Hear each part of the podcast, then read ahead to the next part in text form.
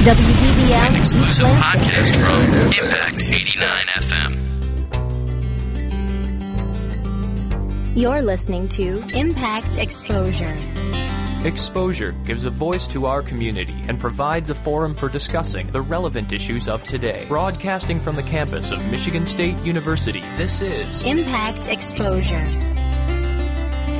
You're tuned to Impact Exposure. I'm your host, Emily Fox. In world news today, the World Health Organization has decided that cell phones might pose a risk of brain cancer in humans, according to NPR.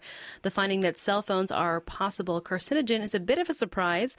Only last year, the WHO organized a study of cell phone risks that was the largest conducted to date and found scant evidence to support a link between cell phones and brain cancers. But a group of 31 experts from 14 countries conducted a review of the scientific literature and determined that the evidence, though limited, could support a connection between cell phone use and brain tumors, cancerous gliomas, and non cancerous acoustic neuromas. In national news, U.S. military prosecutors have filed new charges against self described 9 11 mastermind Khalid Sheikh Mohammed and four alleged co conspirators held at Guantanamo Bay, reports say. All five defendants have previously been charged at Guantanamo over the attacks, but the charges were set aside as the Obama administration tried to move the trial into U.S. civilian courts, a move which- which was reversed in April, according to the BBC. And in Michigan news, a new study says a single parent in Michigan with a preschooler and school age child needs to earn more than three times the state's minimum wage to be economically secure, according to the Associated Press. Wider opportunities for women and the Michigan League for Human Services released the report today.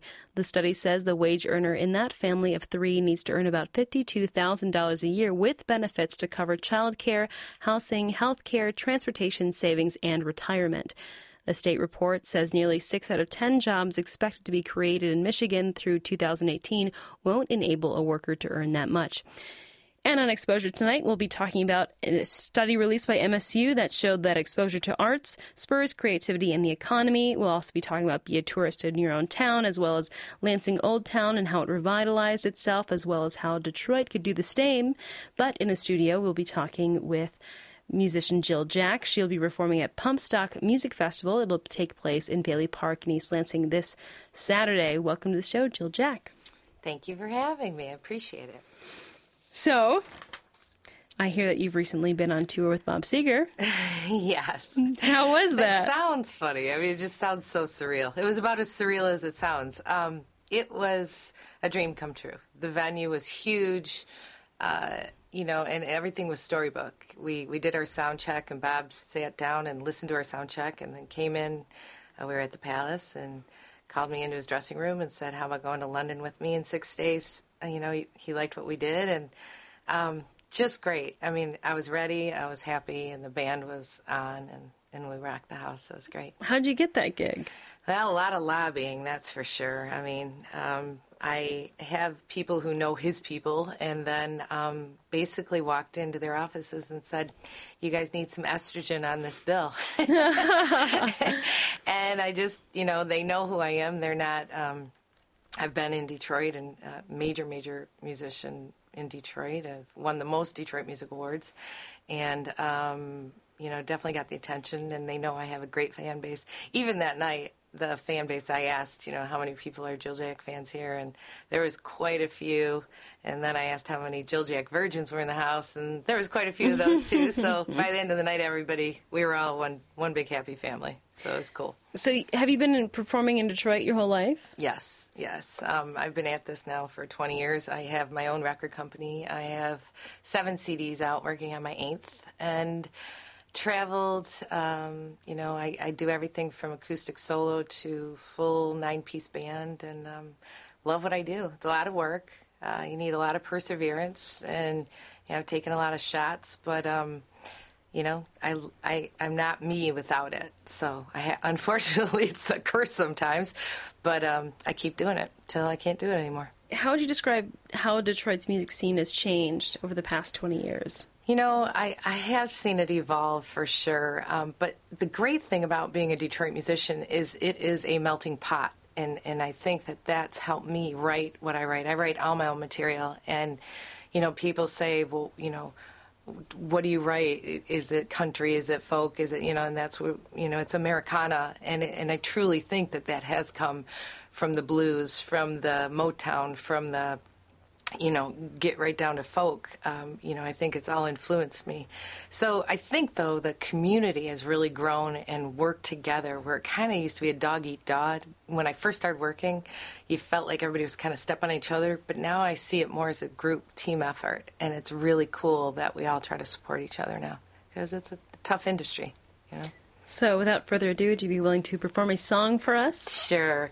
I'll do a, a song because we were talking about northern Michigan earlier. So, I'm going to do this song. I wrote this on Torch Lake, and there's nothing like being on the lakes in Michigan. And this is actually, I've gotten emails from New Zealand and all over uh, Europe. People are like, we want to come to northern Michigan now after they've heard this song. So, here we go.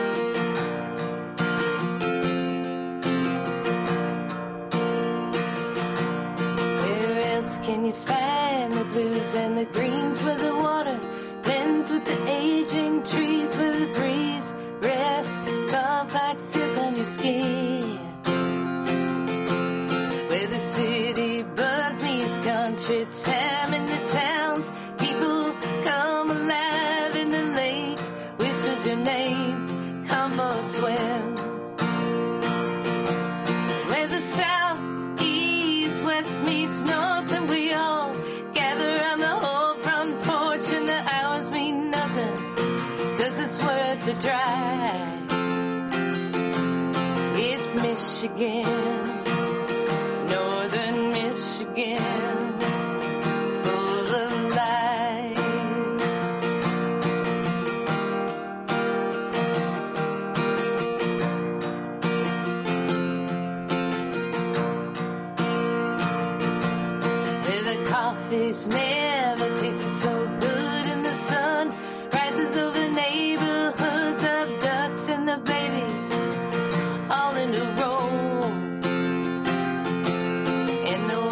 the rocks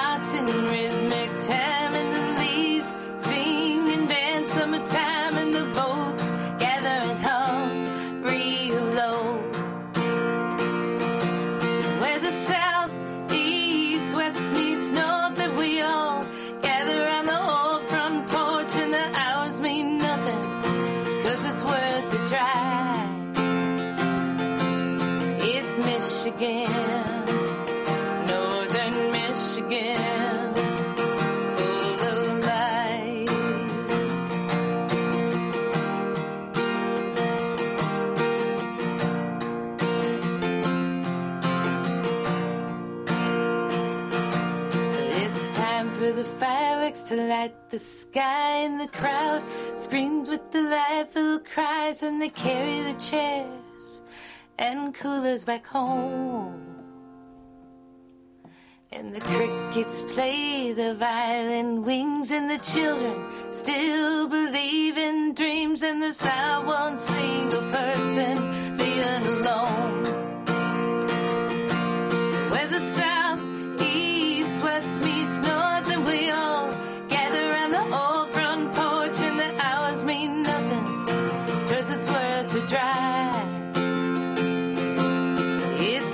Michigan, northern Michigan, full of life.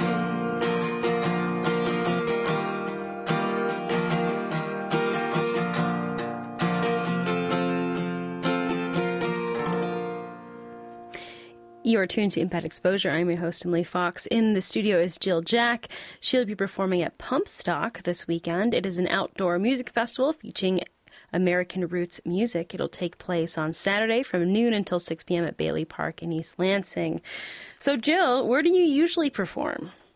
everywhere. I don't limit myself, and I definitely don't stay in one place very long. Um, I think I try to reach out as much as possible, and um, my daughter's in college now, so I actually could get out and hit the road. Actually, the minute she went to college, I went to Europe. So, and uh, you know, I mean, I was playing all along, all over the place, but I, you know, I didn't want to tour too much. You know, without her when she was little, we tossed her in the back and she came with us. But, you know, as she got older, she wanted a life too. I kept trying to talk her into staying on a tour bus, but she wasn't having it. Um, but so you name it, if you look at my website, jilljack.com, I'm scheduled from here to 2012 and uh, just. um, 2012. Wow. yeah, actually, and there's somebody already booked me for 2013. So, but it's good. It's it's what I love to do, and um, seems to get all types of age groups, and uh, I just um, happy happy that I can continue to do it.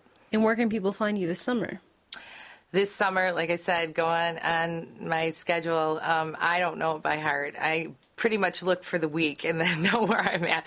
But we'll be touring. We'll be also in Nashville um, this summer, and um, I'm hoping that Seger goes back on tour in the fall and that we get that opening slot. So that's that's one of my things. But we'll we'll be all over the place. Memphis, you name it, we'll be there. How was how was performing for Bob Seger? I mean, was I mean, do you think that you'll be able to do that connection again and, and perform for him? Oh yeah, I mean, I hope so. They, the management was extremely happy with what I did, and and one of the reasons they said was because I wasn't making it all about myself. They said that I was so excited that Seger was playing, and that w- that I understood my job. My job was to get the crowd going, and if they liked me. You know, during that period of time, that I did a double duty. I did, you know, for myself, that was great, and obviously for Seger, we got them pumped up and they were ready to roll. So, yeah. So, I mean, I think when I think of Bob Seger, I think of Michigan, and you just sang your song about Northern Michigan. Um, and you're saying you're going going on tour. Do you generally like to stay within the state, or do you like to branch out? Oh, I definitely like to branch out, and more and more. I mean, Michigan has been so supportive of my career. That's the only reason I've been able to stay in it is because they've supported. They show up at every show. We sell out. We do well, and they buy my CDs. So it's it's phenomenal. But um, you know, obviously, your fans want to see you grow. And you want to see yourself grow and hit markets so that you don't get so comfortable. It's great to sit in your backyard and have people applaud, but when you got to go out, like when we played London with Seger, you know, I said, Dorothy, we ain't in Kansas no more. I mean, these people didn't know me from Adam. And so I had to really rock it out. I had to prove myself, you know, because it was, they'd never heard any of my material. So it's important for me not to get comfortable. Challenge and facing fears and really getting out of the box is how I live my life. And um, I, I, I would get stale. It wouldn't, it wouldn't do me any good to just stay in Michigan. Not at all. But I love Michigan, and I do a lot for Detroit. I wrote a campaign for Detroit this year. Uh, it's a commercial called um, "I'm a Believer," and uh, we do um, a lot of charity work. And we do. I get my fans out there. We were painting fire hydrants and cleaning up the city, and uh, I work with the choirs in Detroit and just really trying to support my city while still getting my feet wet in other estates. So. That's excellent. Yeah. Well, in the studio is Jill Jack. She'll be performing at Pump Stock. It is an outdoor music festival featuring American roots music. It'll take place Saturday from noon until 6 p.m. at Bailey Park in East Lansing. Jill Jack, thanks so much for joining us tonight. Really nice to meet you, Emily. Thanks for having me. You're listening to Impact Exposure.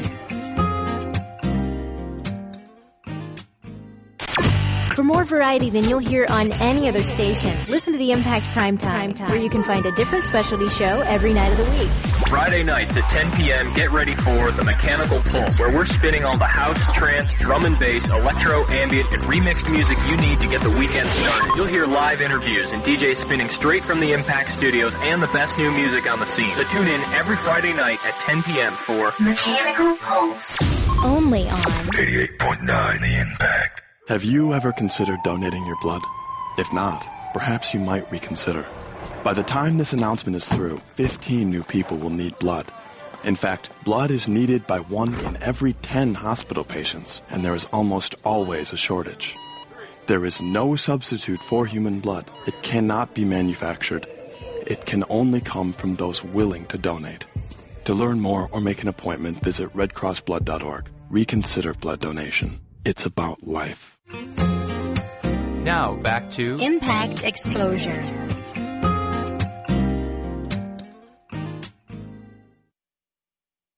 You're tuned to Impact Exposure. I'm your host, Emily Fox.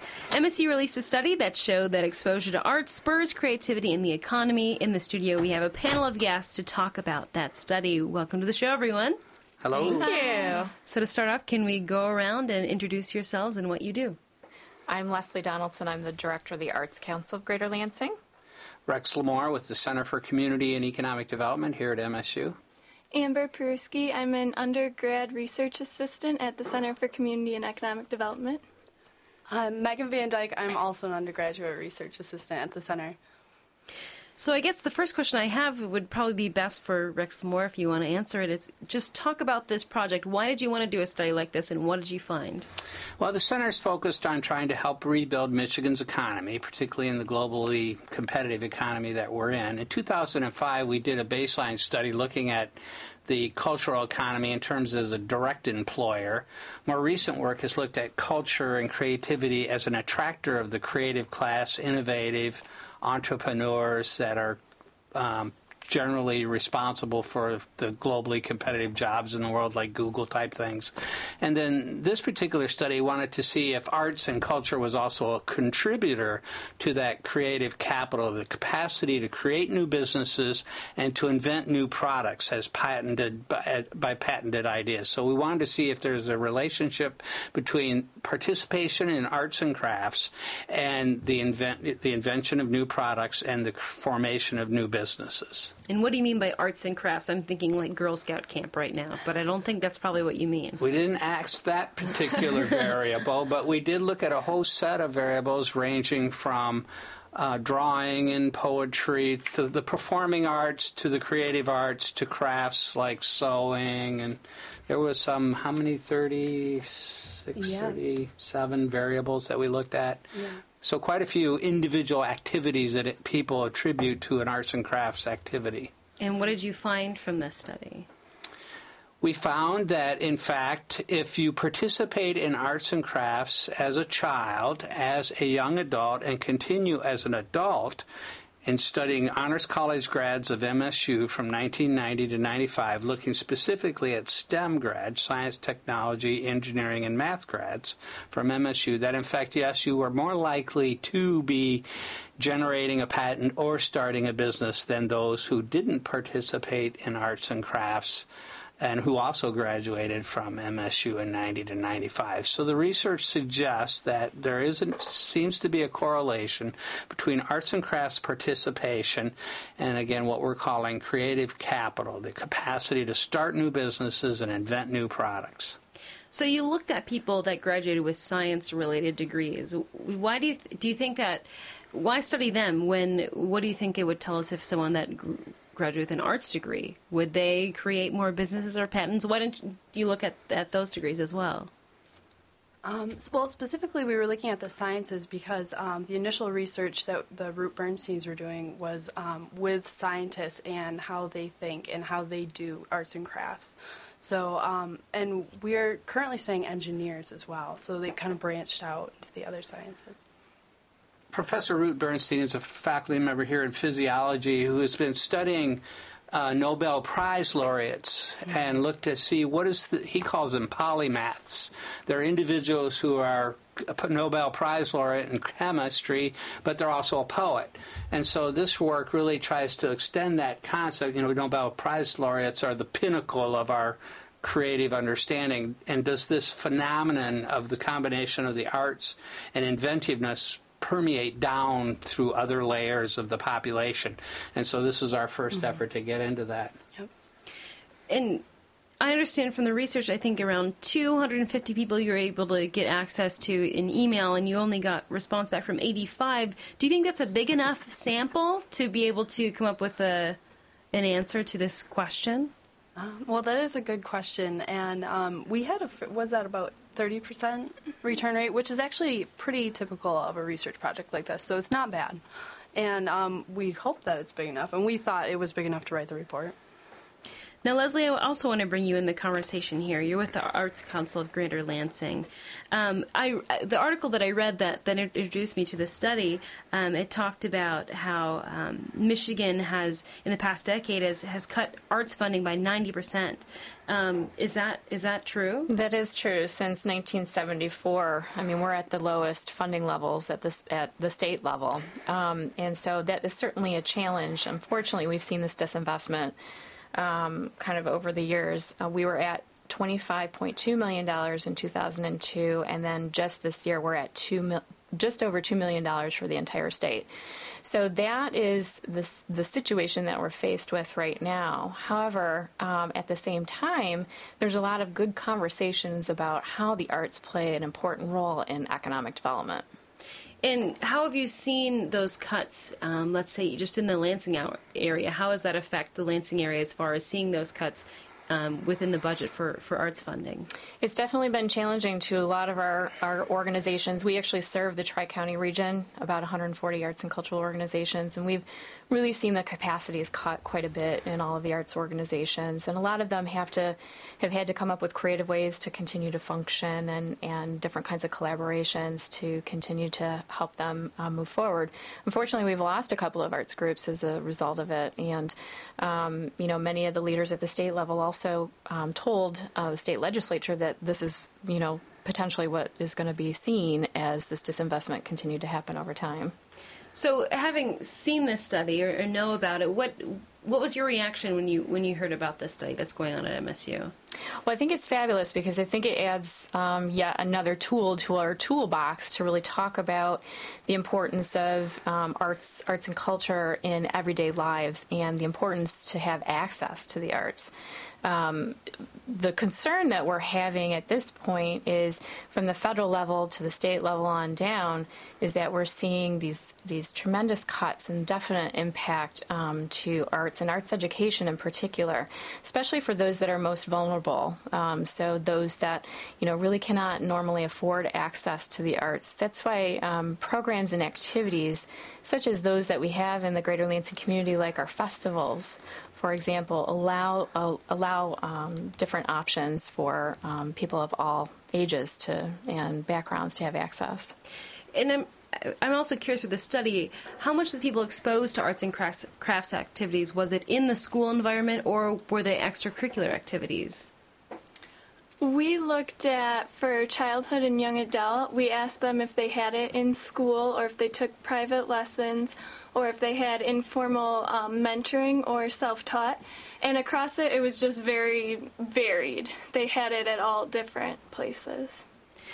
Now, I'm curious, having known that 90% of um, arts funding was has been cut over the last decade, and your your study looked at um, people that graduated from 90 to 95, they weren't affected by that cut. Do you think that those numbers may be different today, looking back now at the exposure to arts and crafts activities and how it may lead to people developing patents or businesses? Do you think those numbers would change now that we've seen arts funding cut here in Michigan? Well, that's what the findings suggest. Uh, to the extent that this is a strong correlation, if you do not have exposure as a child and continue it as a young adult and as, to, as a mature adult, then uh, the probability that you would be uh, inventive either through a patented product or start a business would be diminished. So I think that w- there would be a concern. We chose that group 90 to 95 because we felt that that would be a long enough period that those graduates would have an opportunity to show themselves in the world, as you might say. And so that, that was the reason we picked that. So another study in 20 years might validate if, in fact, we see a reduction in the number of patents and businesses started. And why study honors college graduates? Actually, we did that for um, a pretty specific purpose. Um, we looked at, they all have the same admission. Um, criteria. So, it, uh, you know, it's a certain ACT, a certain percentage, and then um, they were all the same age and had gone through school at the same time and been exposed to about the same thing. So it was kind of just um, trying to limit the variables. I see. And I'll open this question up to everyone. How do you think that Michigan can keep the arts accessible during these times that we are facing more budget cuts? Oh, that's a good question. And um, we were just thinking or looking at this new um, art in the workplace idea where adults can become um, involved in the arts with pretty low costs, and they, um, you know, might have music in the workplace or you know, painting, drawing, something like that. And that's a really good program. And how do you incorporate that into the workplace? That's a good question. um, I don't know. It would have to come from the top down. Like we were noticing a couple like uh, I think Google and maybe Xerox are starting to do that right now. Um, and they just encourage people to become involved in the arts in the workplace, and it really does, I think, like uh, encourage you know creativity. One of the things that we're working on with our two cities here, City of East Lansing, City of Lansing, MSU is a major part of this, is the Cultural Economic Development Plan for our region. And we're taking a look at um, as trends in the workforce have diminished just generally, um, it seems that there's a growth in the creative sector. So the flip side of it is is that um, that's an exciting thing for us to take a look at, and how do we foster that innovation, encourage that creative those creative businesses and that creative activity to occur, continue to occur in this region. So, um, you know, we're just getting started with all of that work, but we're we're really seeing some positive results. Any last comments, Rex? Well, I think the the question that we're all struggling with is uh, how do we provide an environment if we're going to uh, invent our way to prosperity? You know, we're in a globally competitive environment. We're competing with everyone on the earth. If we're going to invent our way to prosperity, how do we create an environment that supports that inventive, creative activity? And this seems to be one of the characteristics of that. So the question might be do we want to be poor? or do we not want to be poor? And if we don't want to be poor, this may be an important element of it. Well, in the studio, I have a panel of guests to talk about how MSU released a study that showed that exposure to art spurs creativity and the economy. Thank you so much, everyone, for joining us tonight. Thank, Thank you. you. You're listening to Impact Exposure.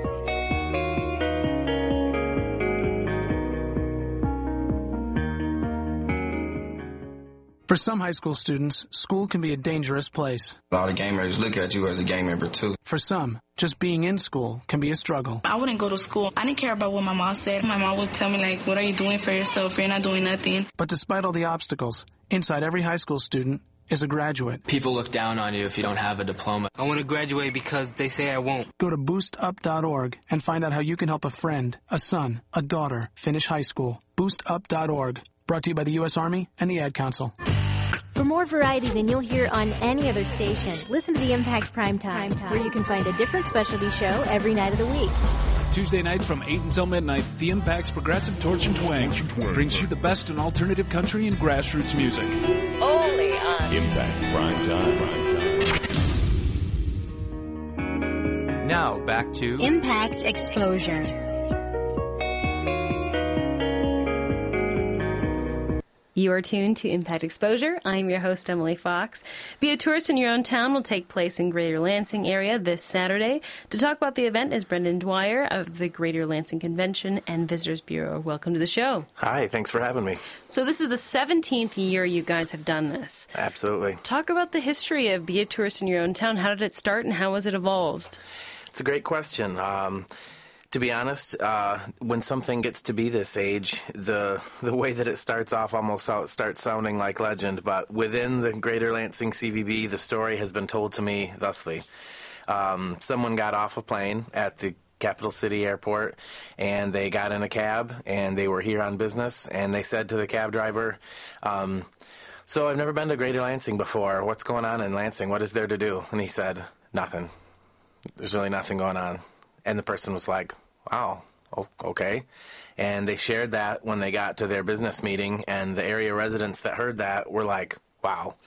We cannot have that kind of negative reception.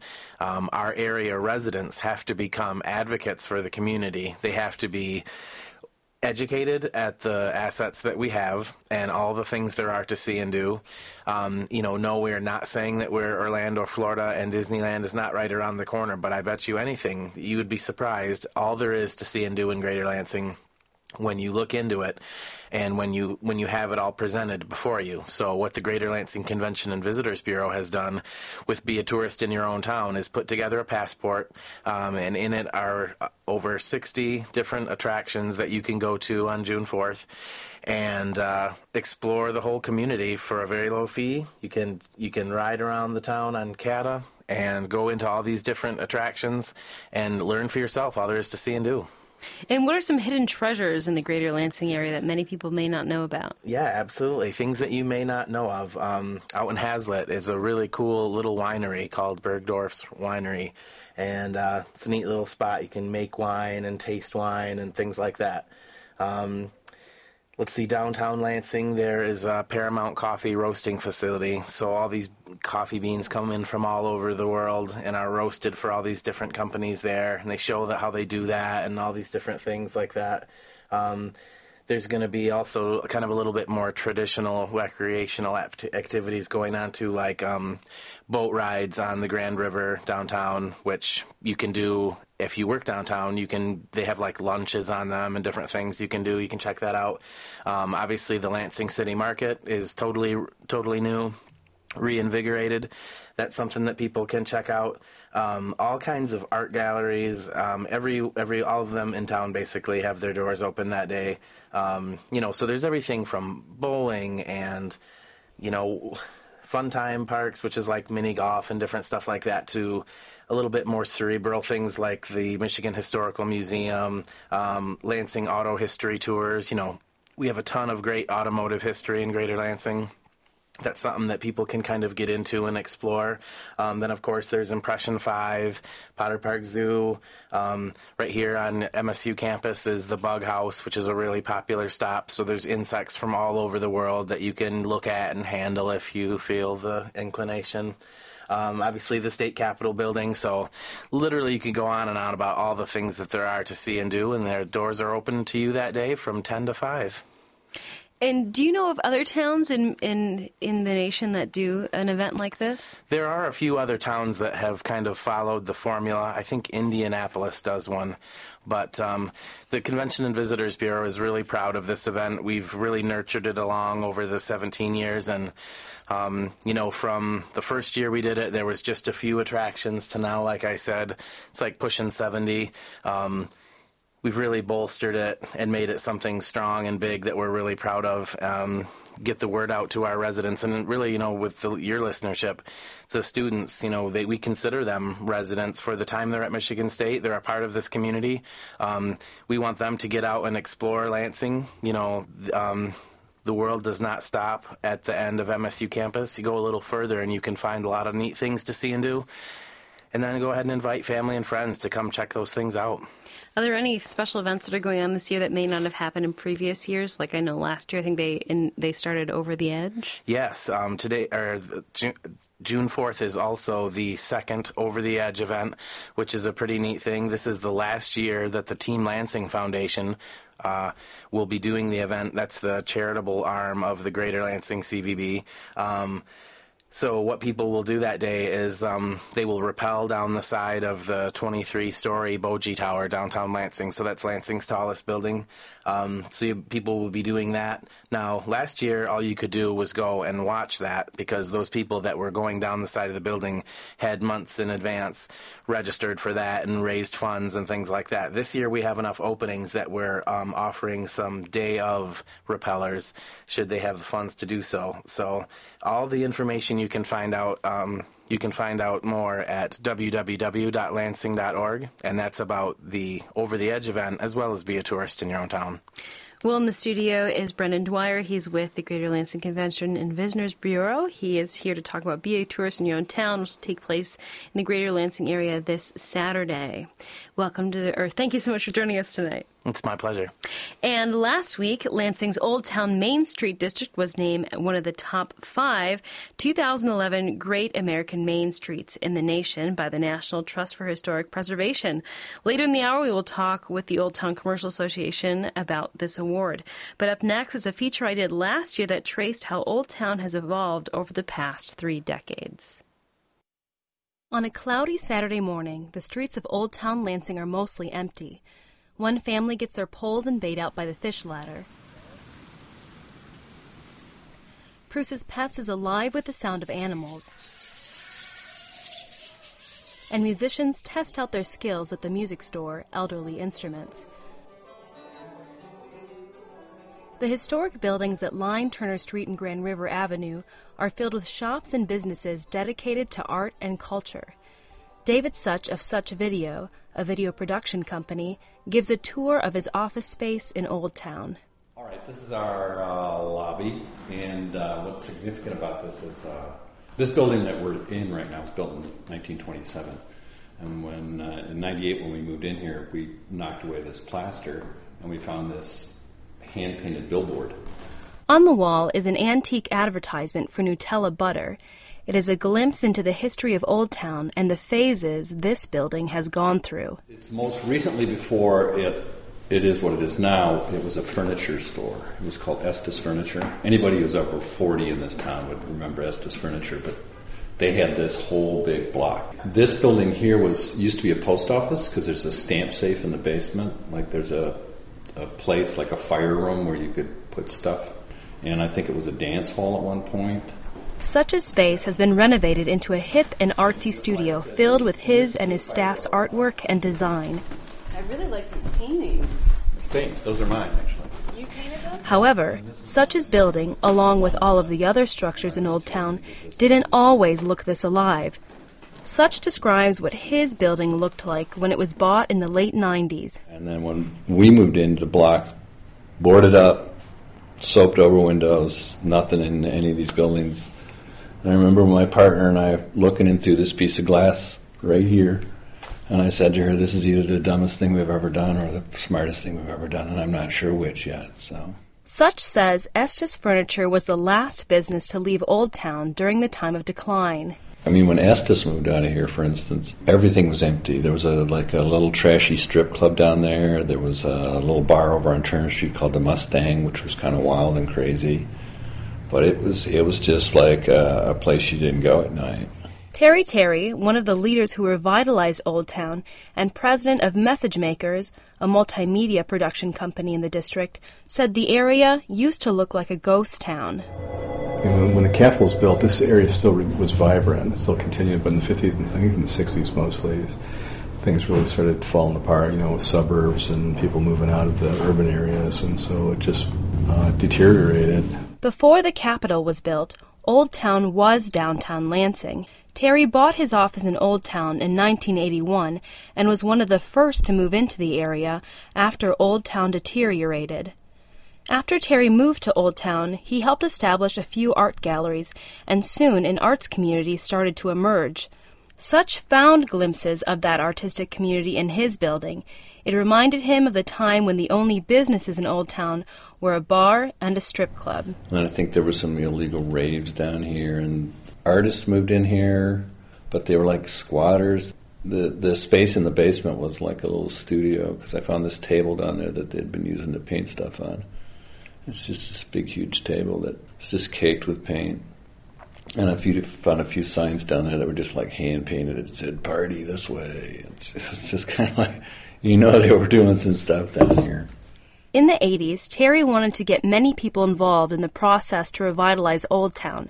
Terry helped put together creative forums to address the issues Old Town was facing. One of the first meetings drew over 70 people from universities and organizations across Michigan. You know, we did some cool things like we, you know, we talked about common values and we built a sculpture of old bricks and we carried them around to our meetings. And some meetings we drew pictures instead of talked. Bonnie Sumbler, who has been involved with Old Town's growth over the years, remembers those first meetings. That was very cool. That idea of turning this area that was the history of where Lansing started and building it back to someplace that was a destination point was our dream. But it had a long way to go. To make Old Town a destination point, Terry and his team started putting on events in the area. The first event was the Snake Rodeo. The snake is a simple transformation, so we would do stuff on the street. We would have like music, and all the artists would submit things with the snake imagery in it. Sumbler remembers how the Snake Rodeo made Old Town look transformed. We actually put big paintings up over the boards that were boarded up on the buildings. And it just changed the street totally. So it, it didn't look desolate anymore. You know, when people started to really see the beauty of the buildings and knowing that they needed to be reclaimed, taken care of, brought back from near dead. During the mid 90s, after the community's efforts to revive Old Town were being noticed, Old Town received a grant. The grant was from the National Trust for Historic Preservation for a Main Street program. The Main Street program is a model to help communities revitalize an urban area through volunteer efforts. The Main Street program was one of the turning points that helped bring Old Town back to life with the help of Terry and his team. Since then, Old Town has been able to be sustainable through the arts. Now 70% of the district's funding comes from events put on by the Old Town Commercial Association, including Festival of the Sun and Moon and Oktoberfest. Those events help bring in 700 volunteers annually. Brittany Hoszkiw is the director of the Old Town Commercial Association, which was created to manage the Main Street grant. Hoszkiw says Old Town has come a long way from where it was two decades ago. I mean, I don't think it's any big secret that there was a lot of um, crime in the area, and I think that that's something that we continually struggle with is is trying to re-educate people about, you know, right now Old Town has one of the lowest crime rates in the city, but you know, there's it's still very fresh in people's minds. You know, the time when it was a 90% vacancy rate as opposed to a 5% vacancy rate. But, Hoszkiw says, a city needs to have a brand and a focus in order to be successful. And at the time when we were really defining what Old Town was, it was artists and hookers and thieves and you know what are you going to brand yourself as? Well we, you know old town is through and through the arts and entertainment district of, of lansing. Hoszkiw says that art brand has helped bring hundreds of volunteers into old town to help it become the lively place it is today. Like detroit old town was once a place in heavy decline but it took a brand to bring it back. Part of what 700 volunteers rally behind was a district, was an identity, was a sense of community, was a brand.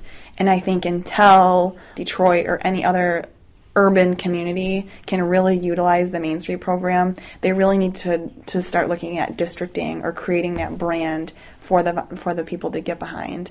You know, people want to be proud of where they're from.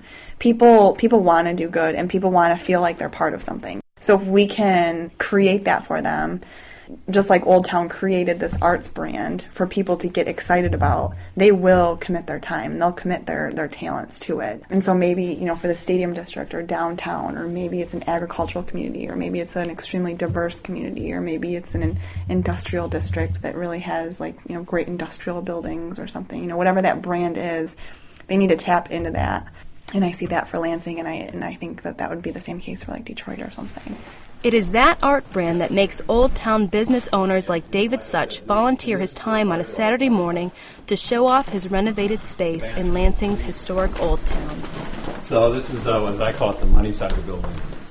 Again, we knocked off all the plastering here and got, got down to the brick, and, uh, and like the other side, this was totally wallless on this side. And you know, you just look at the craftsmanship of, of the of the 20s, and I just think of the guys that that were just pasting these bricks up, and it just you know, it like takes me there as far as I'm concerned. It's it's like being a part of it. So. For Impact Exposure, I'm Emily Fox. You're tuned to Impact Exposure. Again, I'm your host, Emily Fox. So last week, Lansing's Old Town Main Street district was named as one of the t- top five 2000 or one of the five 2011 Great American Main Streets in the nation by the National Trust for Historic Preservation. And to talk about this award is Brittany Hoszkiw, again from the Old Town Commercial Association. Thanks so much for joining us again tonight. Thank you. So talk about this award and what does it mean for Old Town? Um, well, this is an award that was given to us by the um, the National Main Street Center um, over in Washington D.C. And this is really saying that the past 15 years of volunteer hours and ideas and vision and um, you know hauling hauling dirt and flowers and, and dreaming for Old Town has has uh, been recognized on a national scale, and that we're moving in the right direction. Um, it, it, was a great experience. So, talk about some of maybe the other cities that also received this award, and, and how would you compare yourself to the other cities?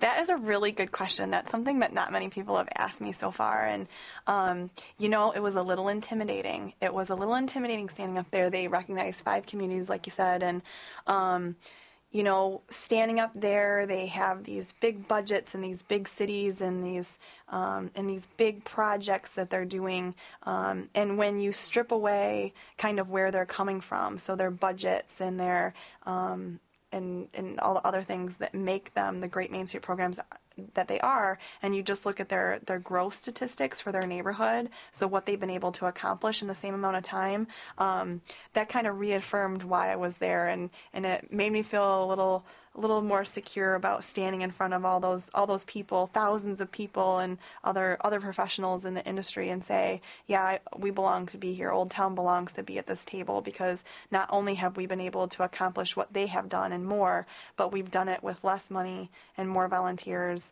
um, and hopefully more successes in the future." Now let's dive a little more into what the Main Street program is. It's not necessarily they don't give you money, but right. they but what do they give you to to get to where Old Town was able to, you know, become. So um, it's really interesting, actually. Back in the 70s, um, the National Trust for Historic Preservation was spending a lot of money on bricks and mortar for historic buildings. Um, they really wanted to see those buildings standing in the future, and so they would fix a window or, you know, what, do tuck pointing on some brickwork or things like that. And what they found was is you can't just address one piece of the puzzle; that you have to look at it holistically.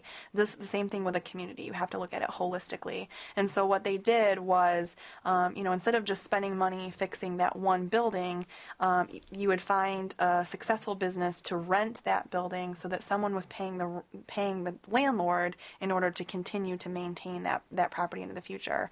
And then you also addressed um, the marketing and festivals and events in order to draw the people to the district so that there was people to spend money at that business so that business could then pay rent and so on and so forth. And so um, what happened in the 70s, what, what was really developed as a, as a historic preservation tool, turned into a successful holistic approach to downtown development.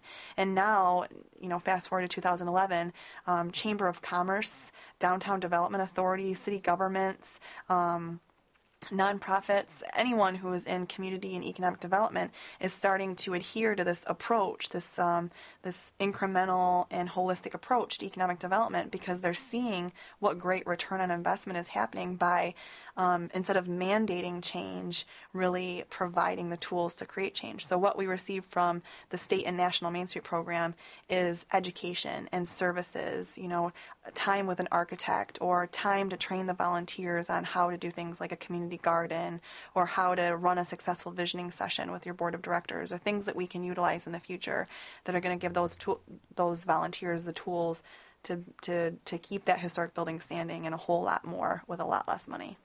So when I did this feature story that we just aired a few minutes ago, um, I did this story about almost exactly a year ago, and I remember right after I did the story, there was a ribbon cutting in Old Town for 13 new businesses that came to the area, and I was like, wow, 13 is a lot for Old Town. It's just this, you know, it's a small little area, but you know, there's a lot going on. How many new businesses have come to Old Town in the past year um, since? You know, let's say May of 2000. Um, Right. I couldn't tell you exactly how many have moved in since the last time we spoke, but I know last year um, when we were putting together our annual report, we listed 20 new businesses in the district. And so that is I mean, it's that's great for us, and you know, we do a lot in the way of recruiting new businesses to the area, but we do we also do a lot in the way of um, of business retention as well. So it's not about how many ribbon cuttings you can have, though the pre- the press and you know likes those numbers. Um, it's also about how you can sustain those businesses into the future so that, to then create another job and another job and give another artist an opportunity to, to show their work and things. So um, we try and provide pro- programming in both of those areas, just business recruitment and business retention. So how successful have those businesses been so far? You know, all, all of them are still alive and kicking. You know, we had a we had a few go. Obviously, you usually have a, a net amount of businesses that open in a year, and so we had we unfortunately had to see a couple go, but a majority of them, the vast majority, is are still doing well, and and they found their family in Old Town, and, and we're happy to provide the support, not through the OTCA, but the other their neighbor businesses down there. You'll see them providing their time and talent to their neighbors just the same, and that that makes me really happy to see. So, talk about some upcoming events in Old Town that we should look out for this summer. Well, so you're talking to me in just the right time because this month, June, is a crazy month in Old Town. We have probably an event every single weekend. So this weekend is Chalk of the Town. Um, on Saturday, First Friday, we have activities all over the neighborhood for First Friday. Um, on Sunday is First Sunday Gallery Walk, which is the first Sunday of the month. All the galleries are open with hors d'oeuvres and things like that, and a new exhibit. Um, Next weekend is uh, Michigan Pride, which has just recently moved to Old Town the past couple years and has been a great addition to our lineup of festivals and events. Um, then we also have Scrap Fest, where we have 18 teams of, of artists from around the country coming in to pick scrap from Friedland Industry scrapyard up to 500 pounds and then build something out of it. That has been a free event to to check out the sculptures, and I, it's it is definitely becoming one of my more favorite events in the neighborhood. And led by David Such, which we heard. Led by David Such, who was in the previous um, previous recording. Yeah, he's he's amazing. The stuff that comes out of his brain, man, it's it's awesome. And so, you know, he's like, well, wouldn't it be cool if we went and had a scrap competition? And I just kind of looked at him like, oh boy, here we go. so to see. Works see what these people pull out of a scrapyard and then two two weeks later what they bring back to the festival to put on display um, is is pretty amazing. And then festival, of course, Festival of the Sun and Festival of the Moon on June 24th and 25th. That's a big one.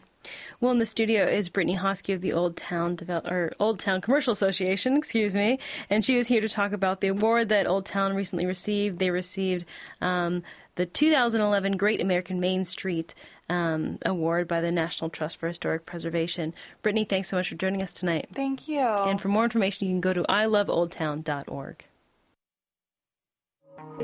You're listening to Impact Exposure.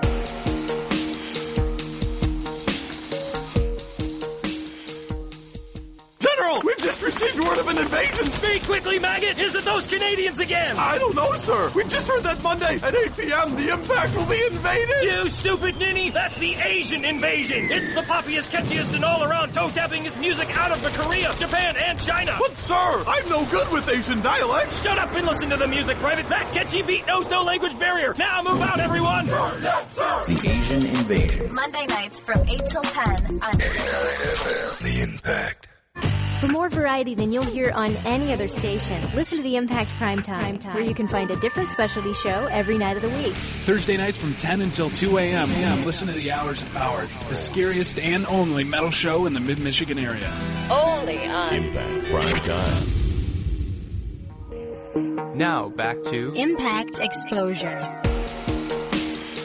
You are tuned to Impact Exposure. I'm your host, Emily Fox. We were just talking about how Old Town revived itself, and for this week's Michigan Storytelling segment, it features John Gallagher. He is the author of Re-Imaging Detroit, Opportunities for Redef- or Redefining an American City. Welcome to the show, John Gallagher. Hi, Emily. How are you doing? So give us a little intro to what is this book about? Well, I, I've been a reporter for the Detroit Free Press for going on uh, 25 years now, covering urban redevelopment, and for a long time that meant covering all the big uh, sort of showcase projects, the Renaissance Center, the stadiums, the casinos, and um, in the last few years, uh, I and, and a bunch of other people have come to see that it really it's more about um, dealing with vacant land that, that Detroit and many other cities, St. Louis, Cleveland, Flint, Saginaw, we're not going to ever sort of come up with a magic formula to get back to where they were in the 1950s. In Detroit's case, with two million people and all the factories humming and all that, that in fact was going to remain a smaller city for many, many years to come, decades to come, and that we have to sort of take a whole different approach. It's not about showcase projects. It's about coming up with a way to be a, a uh, smaller but better, more sustainable, greener city. And so that's really what the book's about. It's not about how Detroit declined. It sort of it takes its current uh, position as a given and says, where do we go from here? So, by covering urban redevelopment in Detroit for the Free Press, what were some of the most interesting stories that you covered regarding your beat?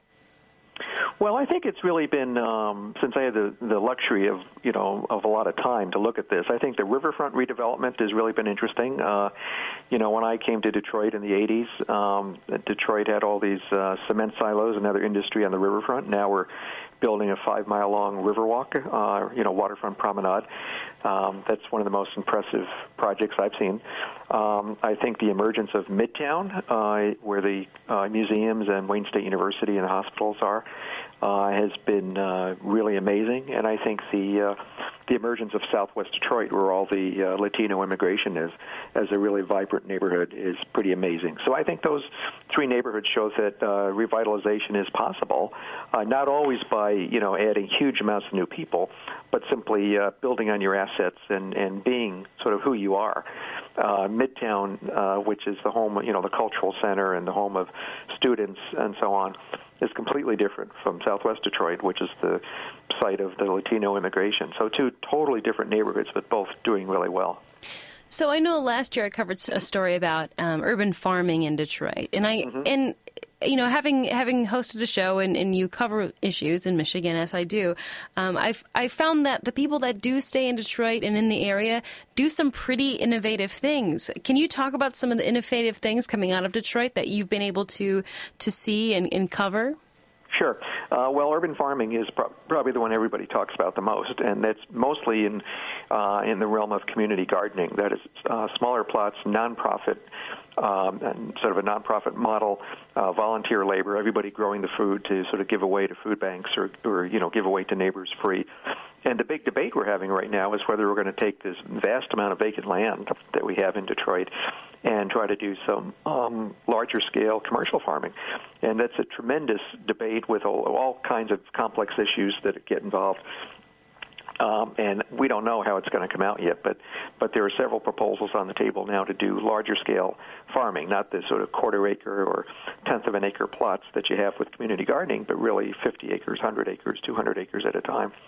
So that's very interesting. And then we're getting um, all kinds of sort of uh, public art projects, and uh, somebody uh, uh, piled up some dirt and made a dirt bike motocross um, course track in, in the Corktown district, and sort of um, very interesting reclamations of vacant buildings to be art projects or or whatever nonprofit centers. So we're seeing all kinds of ways to address the vacancy in Detroit. The big issue right now is that there's so much vacancy that you really need to come up with some really large scale interventions to make it work. I think, like, for example, large scale urban farming or reforestation or large solar panel fields. And I think this is sort of an opportunity to reimagine what the city is going to be, as my book title says, reimagining Detroit. Let's sort of not just try to revitalize a little bit. Let's try to reimagine what a city what a city can be. So, without further ado, would you be able to read an excerpt of your book, Reimagining Detroit: Opportunities for Redefining an American City, for the Michigan Storytelling segment? Sure, thank you. Um, this is from the uh, the introduction, and it talks about the need to um, accept that Detroit can be a better city, not just um, in spite of being smaller, but because it's a smaller city. So, many world-class cities are smaller than Detroit in terms of population. Seattle and San Francisco and Savannah in our own country, and Vancouver and Venice and other lands. To trade Detroit's reputation as a Rust Belt failure for the allure of one of those other cities wouldn't be such a bad trade. First, though, Detroit will have to embrace getting smaller as an opportunity, not a curse. That vacant lot we were holding for some hoped for development, now maybe we can turn it into a community garden to help feed the neighborhood. That 8 or 10 lane thoroughfare that no longer carries the volume of traffic for which it was designed, now we can put it on a road diet, reducing automotive lanes by creating bicycle lanes, widening sidewalks, and running a transit line up the middle. The streams and wetlands buried generations ago to provide sewers for a growing city. Now we can rediscover these natural treasures, restoring the ecology to create a greener environment that's cooler in summer and healthier year, year round. With the auto industry's collapse, we can foster a more entrepreneurial economy, nimble rather than sluggish. With city government broken, we can create new models of local leadership. All these things become possible when a city gets smaller. The challenge is to see beyond the heartache and grasp the opportunity. As Japanese poet Masahide puts it, barns burnt down, now I can see the moon. Beautifully put. And for the Michigan Storytelling segment, that was John Gallagher, author of Reimaging Detroit Opportunities for Redefining an American City. John Gallagher, thanks so much for joining us tonight. Thank you for having me.